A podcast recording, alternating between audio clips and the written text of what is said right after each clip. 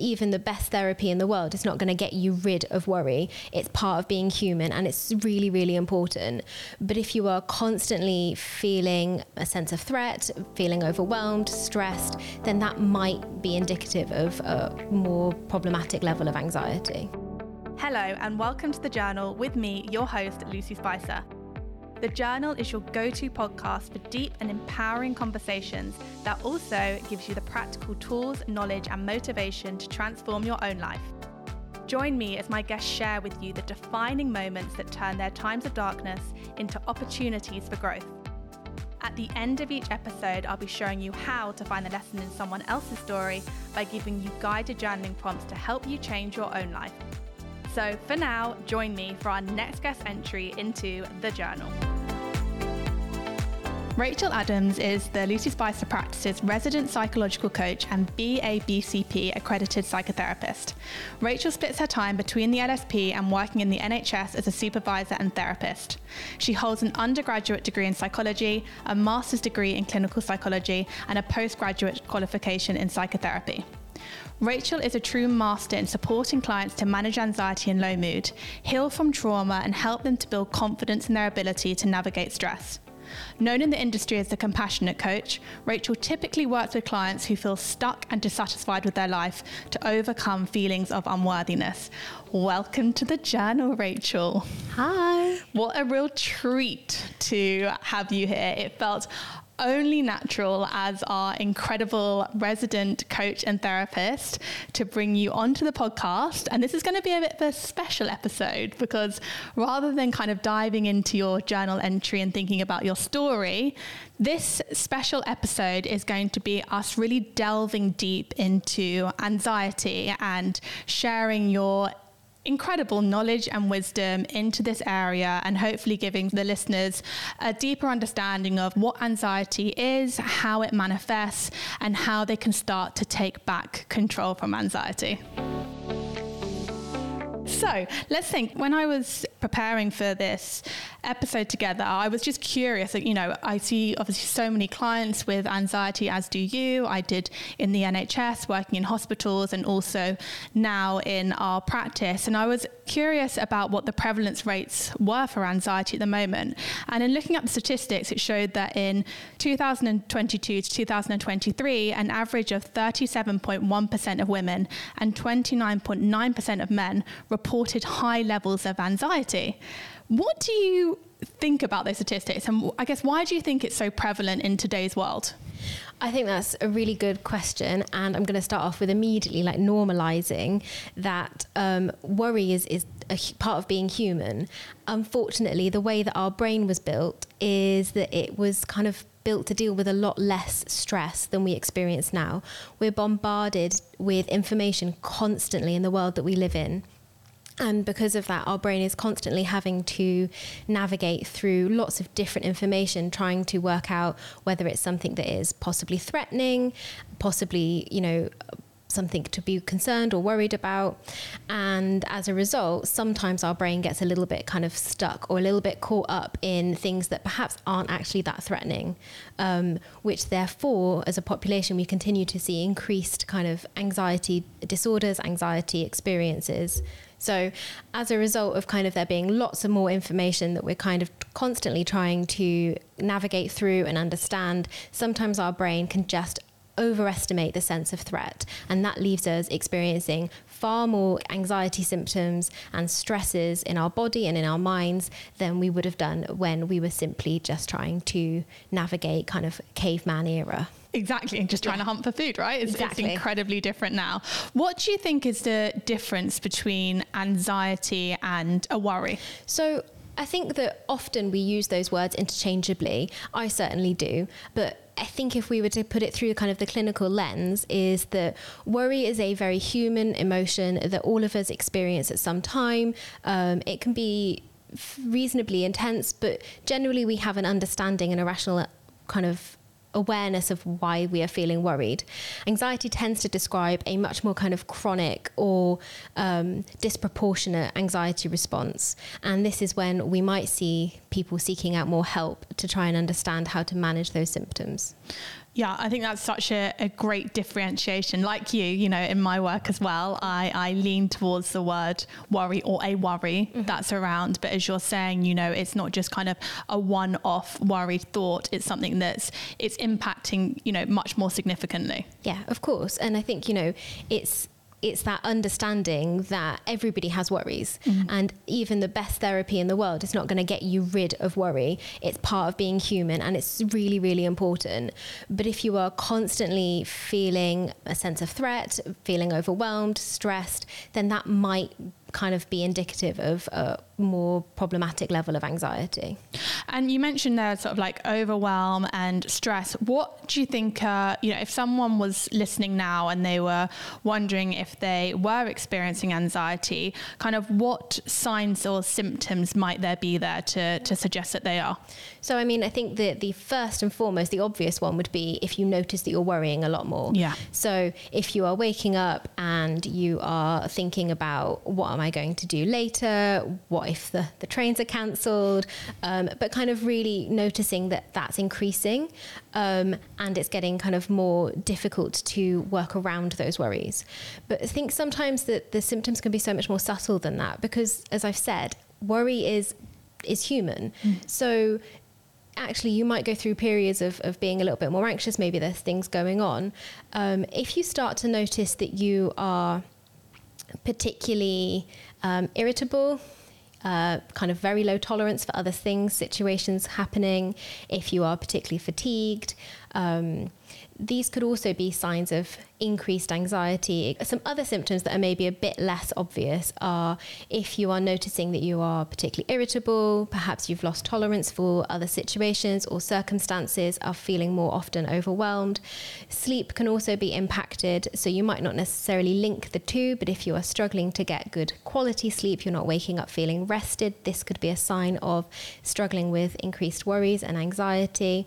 Sometimes people experience lower appetite or changes in appetite. So there's lots of different kind of physiological symptoms that you might be noticing that aren't just what's going on in your mind.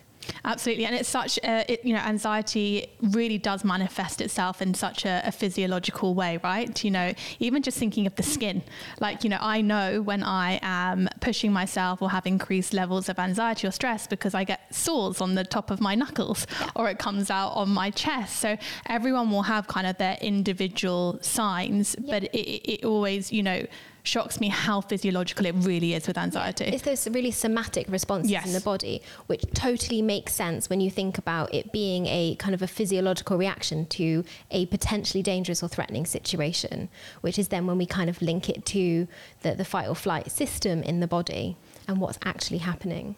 Yeah, so tell me a bit about that. So if we were, if the listener was uh, thinking about where does anxiety, you know, where does anxiety come from? What is anxiety actually at its most basic level? Yeah. How would you explain that to them or explain that within a client session? So um, if we can go back to the kind of the caveman kind of era and think about it in that that way is um, your mind is built with an on or off switch, kind of a threat switch. And if you are in danger, what you want is your body to pay attention to that danger. So you're going to become hyper focused on that particular danger, whatever that might be. So if we think about it as like the big woolly mammoth coming towards you, I'm going to be paying attention to the big woolly mammoth. I don't really care what's going on around me. My body's also going to have a very automatic response to that that danger. And I'm going to notice my heart rate increasing. I might notice changes in my kind of digestion, feeling maybe nauseous or that urge to kind of go to the loo, all of these things are linked because what your body is doing is putting itself in the best kind of prepared state to either fight that danger or get away from it as quickly as possible. Um, so, in those examples, our mind is doing exactly what it was built to do. And that is totally understandable. If you think you're in danger, you're going to pay attention to that. The difficulty, as I was saying, is that in this day and age, what can happen is that we overestimate the threat. Because, of course, the threat isn't just the woolly mammoth now. We've got social threat, financial threat, real, tangible, physical threat. And um, we're constantly trying to work out what is what and whether we need to pay attention to it. And sometimes our brain actually says, do you know what? I'm at less risk if I overestimate this threat. and therefore I'm going to have this this physiological response to try and get myself to safety. And it's crazy, isn't it? How as human beings, there's so much that's evolved over the time, but we're still having that exact same threat response. And this is something that I share with my clients as well. You know, the the you use a woolly mammoth, I yeah. use a lion. Yeah, everyone well, yeah. I was going to say I do also. Just on, uh, also going for a lion sometimes. Yeah. Just change it up. I talk about it a lot. So, yes, you know. I'm going to use woolly mammoth yeah. now. Um, but we're having the same response to a lion, which is an immediate threat, as we are to our boyfriend not texting us back, for yep. example. Absolutely. Or our boss wanting a meeting. Mm-hmm. Absolutely, because our brain fills in the gap. And actually, kind of, even when we look at it through kind of a more logical lens, is that your brain is kind of, it's, it's kind of saying, if I overestimate this threat, I'm going to be safer than if I underestimate it. And that's where we fall into a bit of a trap and anxiety can get a hold because if I'm constantly overestimating the threat in my environment, I'm going to be constantly anxious. Um, and you use the example of at work, sometimes people will have worry about everything, but sometimes people will have worries about one area of life. Sure. Um, and that, again, might be for very, very valid reasons if they've experienced a particular problem. So if we think about it in terms of driving. If you've experienced a car crash, you might become hyper alert and hypersensitive to being in or around cars or traffic. That isn't unreasonable but we just need to think about how helpful it is. Yes, and it's uh, that's really contradictory as well in essence, isn't it? Because anxiety, although it may not feel like it at the time, is actually there to protect you. Of course, absolutely. And again, I think we have to keep remembering that. Yeah. Is that anxiety is not, well, worry isn't the enemy. We just need to make sure that we're keeping it in check. I've seen a lot, you know, with my clients, and this term is being used a lot now in kind of this space and when thinking about anxiety, which is sort of high performing anxiety or high functioning mm-hmm. anxiety. What's kind of your understanding of that, how would you describe maybe like a profile of someone who could be experiencing high performing or high functioning anxiety? Yeah, so I think that this is a, term I think for a lot of people it kind of gives a bit of comfort and it normalizes that not everybody is having, you know, severe and intense a kind of acute panic symptoms. Lots of people are living with anxiety but are also seemingly externally doing really well. They've got a good job, they're able to go out and socialize with friends.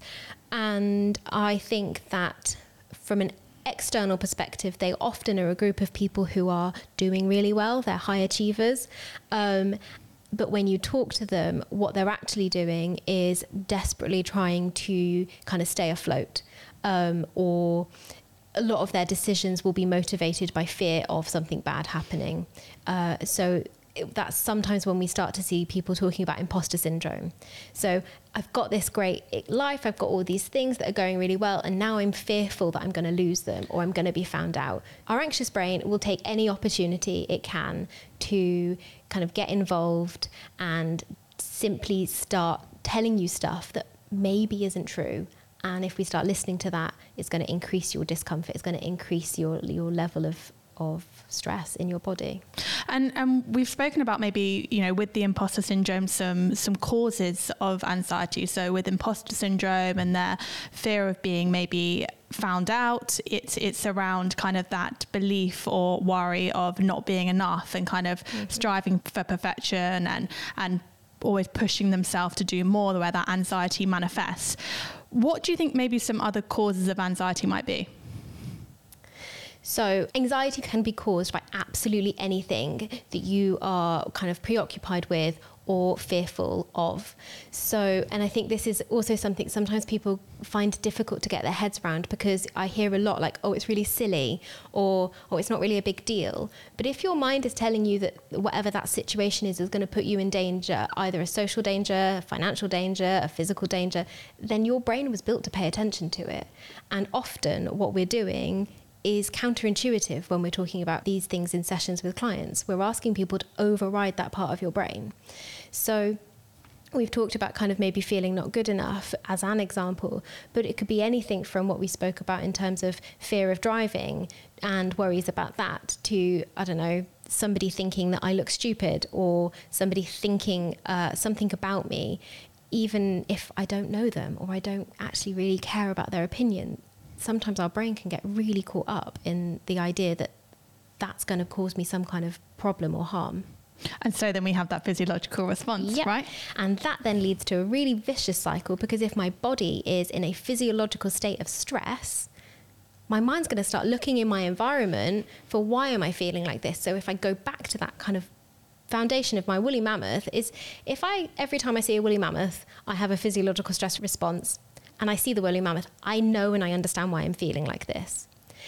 The difficulty is is that often we have that physiological response in our body and we can't see the woolly mammoth. So our mind starts either looking for it and finds something, whether it's real or imagined, or it makes it up. It simply kind of keeps creating that narrative.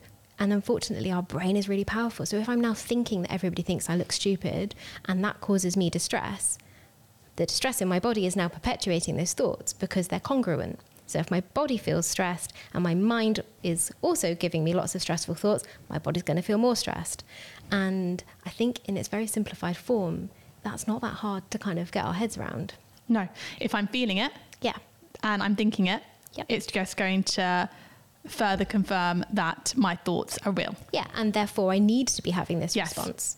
So it's it becomes a self-fulfilling prophecy Yes. Um, of if every time I go out in the car I feel stressed and anxious, um, I feel stressed and anxious. I'm going to create an association there, and it's it's tricky to undo that because it's counterintuitive.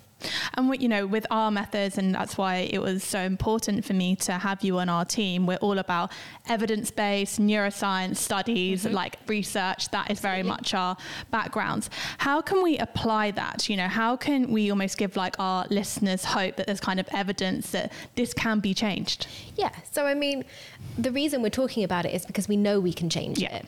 We we've seen it for ourselves, but also there's there's loads and loads of research. And my kind of foundations of working with people is in cognitive behavioral therapy. And what we know is that there is plenty of research with people who have just just done talking therapies and we are being able to map changes in the brain through MRI scanning. What we already know about the brain is it's kind of got something we call neuroplasticity. Basically, that means that just like any other muscle in your body, the more you use that muscle, the more it's going to grow. And if you're not using it, it's kind of going to become weaker and less kind of accessible to you when you need it. So, in practicing strategies to manage anxiety and practicing strategies to try and reduce stressful experiences, your brain is going to respond to that. And one of the ways I find is helpful to visualize that is if you think about a beautiful kind of, you know, uh, field. It's got big, long, tall grasses in it. Um, and on one side of it is a beautiful scene that you want to get to. Now, if every single time I walk through that field, I'm taking the same path, there's going to be a very well trodden path. It's going to be super clear. I can see from one side of the field to the other, and I'm going to probably take that path. It makes sense. What we know about managing anxiety is that we can learn different ways to get to that to that same place. And at first, it's going to feel clunky and it's going to feel awkward because we're going to be treading down new ground. But eventually, that will become the norm, and it just creates a new neural pathway in your brain. And over time, that then becomes the habitual response, and the old kind of path will eventually kind of grow over. So we know that it takes a bit of time. We know it's kind of tricky because it can feel that we're doing that work in the worst bit, um, but it's totally possible to shift how, how your brain works. And and with that shift and like creating that that new path for yourself and learning to do things in a different way, how can we start to take back that control from anxiety? Yeah, so we've talked quite a bit about the brain, and fundamentally, a lot of our threat response happens in a part of our brain that is quite primal, so it's the amygdala. And what we want to do is try and override that threat response and use more of our prefrontal cortex, more of our higher level thinking, more of our rational brain. Now, what we want to do with any type of strategy is move from the back of our brain to the front of our brain. Um, so anything that is going to bring you more present moment focus, anything that is going to get you in the moment, moving you from that kind of part of your brain that is saying that you're in danger to the part of your brain that can reassess. And it's really important to recognize that sometimes in your immediate environment, there might be something that is particularly stressful. It might not be a really comfortable environment, but we still want to be able to engage in more rational thinking and be able to then assess what you want to do and how you want to act next. So, a lot of this is based in being more present, and something that I find is a really helpful starting point is simply thinking about grounding yourself in this moment. So, thinking about all of your senses, five things that you can see around you, four things that you can hear, three things that you can feel or touch, two things that you can smell, one thing that you can taste. And you can get really creative with that. So if you're feeling totally overwhelmed by a really busy, kind of overwhelming environment, you can get really, really specific and small. So it might be something as simple as me just noticing what my hands look like, just keeping it in that very small space. Sometimes it's really helpful to get out of your body though and look in your whole environment for those things that you can see, feel, because that gives us more information to whether we are actually in danger, if it's a realized danger and we need to do something about it, or whether actually this is one of those moments that our minds got a bit carried away. I think the five, four, three, two, one, you know, is one of my absolute go-to practices with my clients as well. And even when it's, you know, if you're doing that, another great time to do it is at night when you can't mm-hmm. when you can't sleep and your mind is um, running wild. Yep. Why does it love to do that at 3 a.m.? And um, even like the cognitive effort to think of those things that you can hear, it's what I, I love about it is that it's still grounding you further. Yeah. You know, that effort of actually what is that third thing that I can hear is really grounding you even more into the present. Exactly. And it's it's kind of using all of those different mechanisms. It is giving your mind something else to focus on.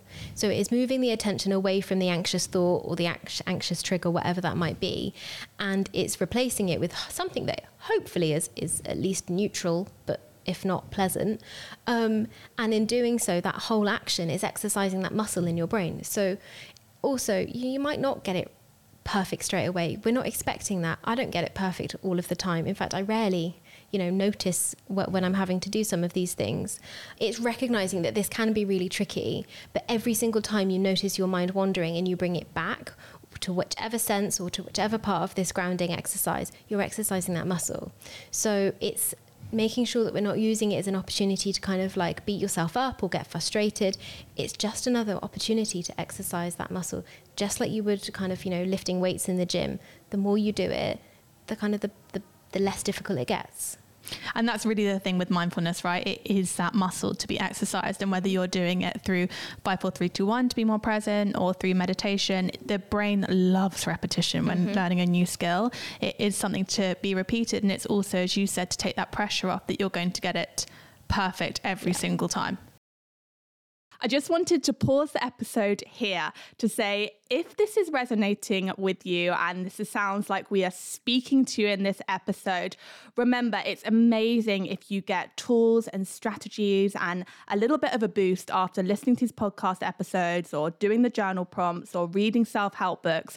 But there is nothing quite like doing the one to one work and the magic that can happen from having someone in your corner, having a safe space to explore what you're going through, where these anxieties have come from, what is keeping them going, and then to have evidence based strategies that actually work, which changes the game for you and means that you can live a life in control of anxiety. And this is exactly why Rach and I are here. We have worked in the NHS with thousands of clients suffering from anxiety and now do this all the time in our private work. And so, this is your invitation to take a breath. Do something for yourself, reach out and book that discovery call with either Rachael and I to really help you turn your life around.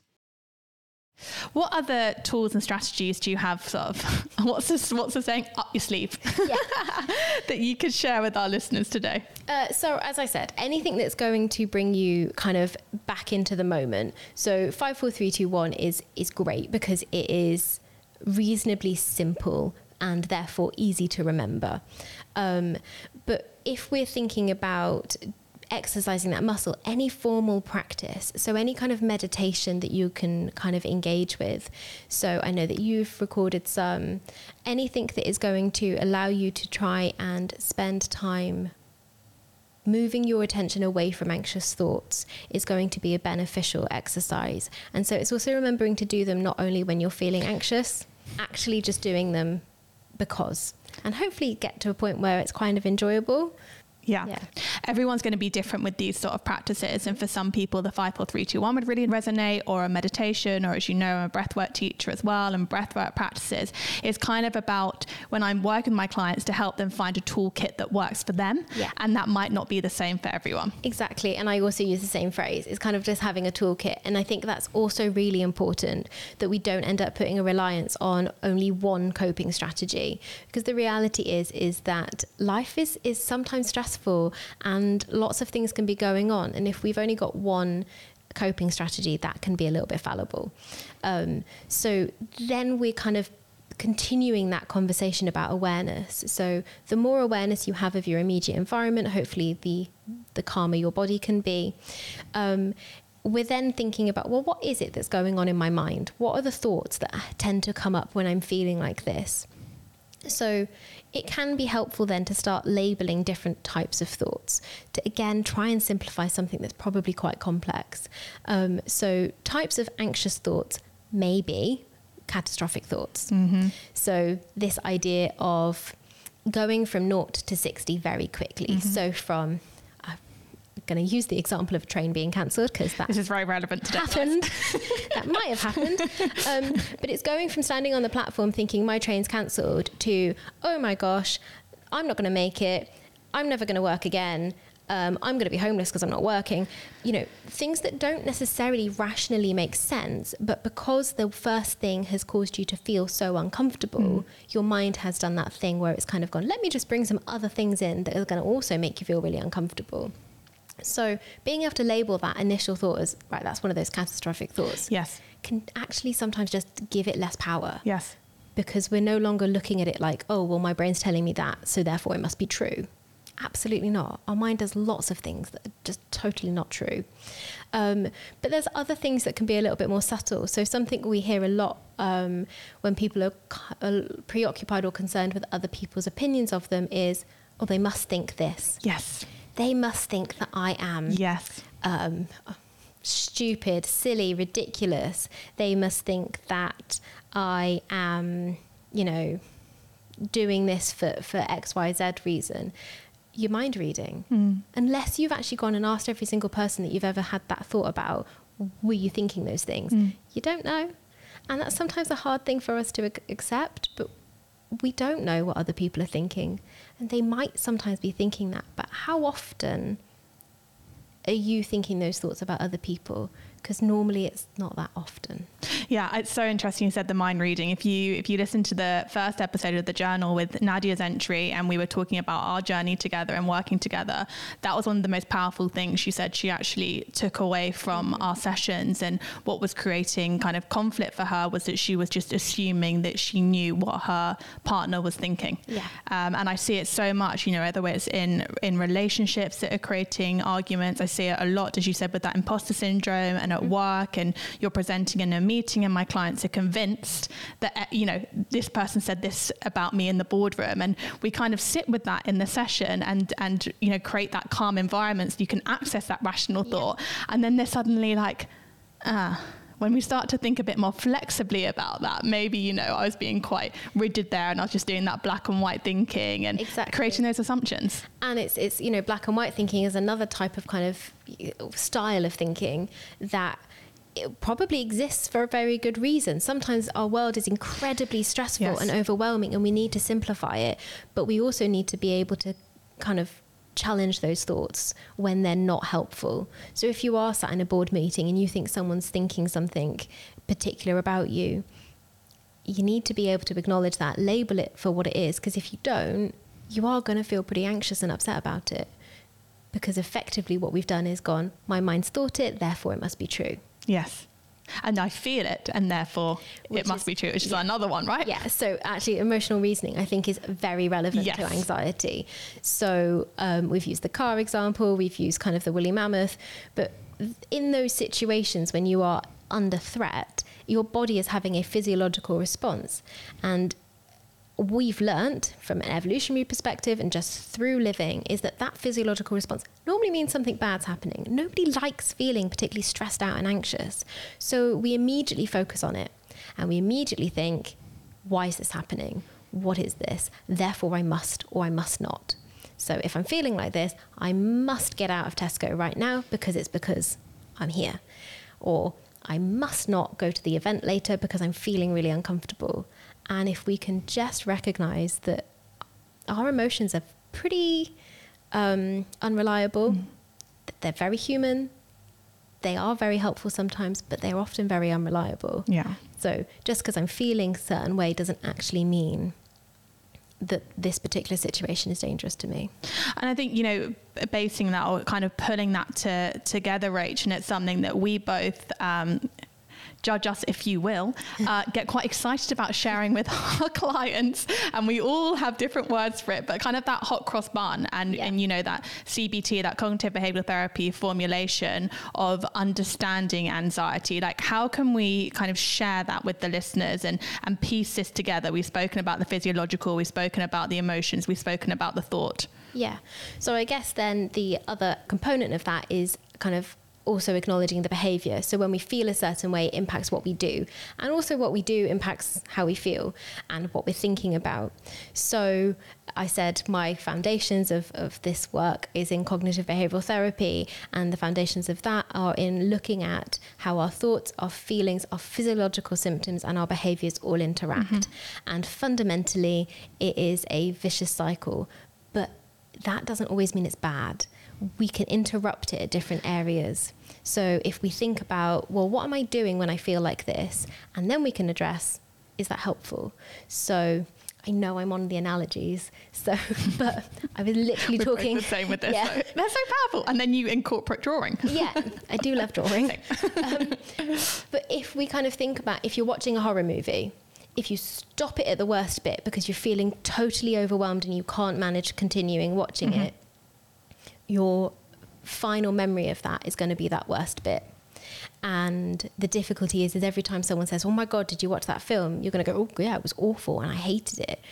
Sometimes we have to see it through. That doesn't mean it's going to get really good. It doesn't mean that we're going to have a like a favorite film that we want to go back to all of the time but often in seeing it through we work we realize the worst isn't going to happen.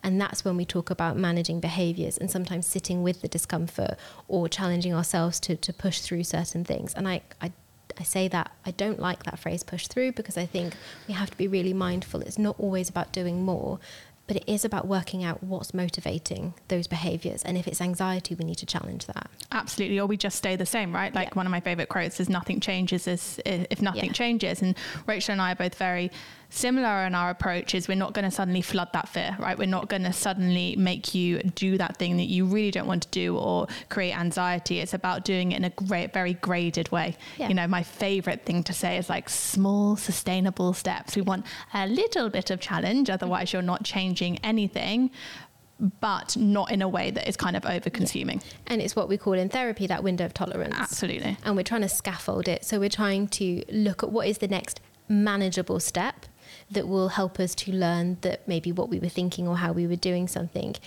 maybe wasn't that helpful. And it's also acknowledging that most people's coping strategies exist because they worked at some time.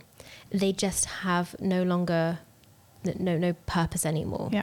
And they just start to get in the way.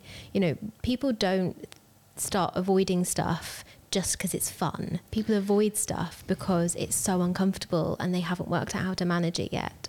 And so when we're starting to challenge those things, we need to be thinking about, well, how do we make it fun? How do we make it enjoyable? Yeah. What is the value in challenging it? Because if you don't have value in challenging, if you don't want to take up, I don't know, a particular activity or something, then then actually we don't need to, to challenge everything. But it is thinking about when is the fear stopping you from doing something. Yeah.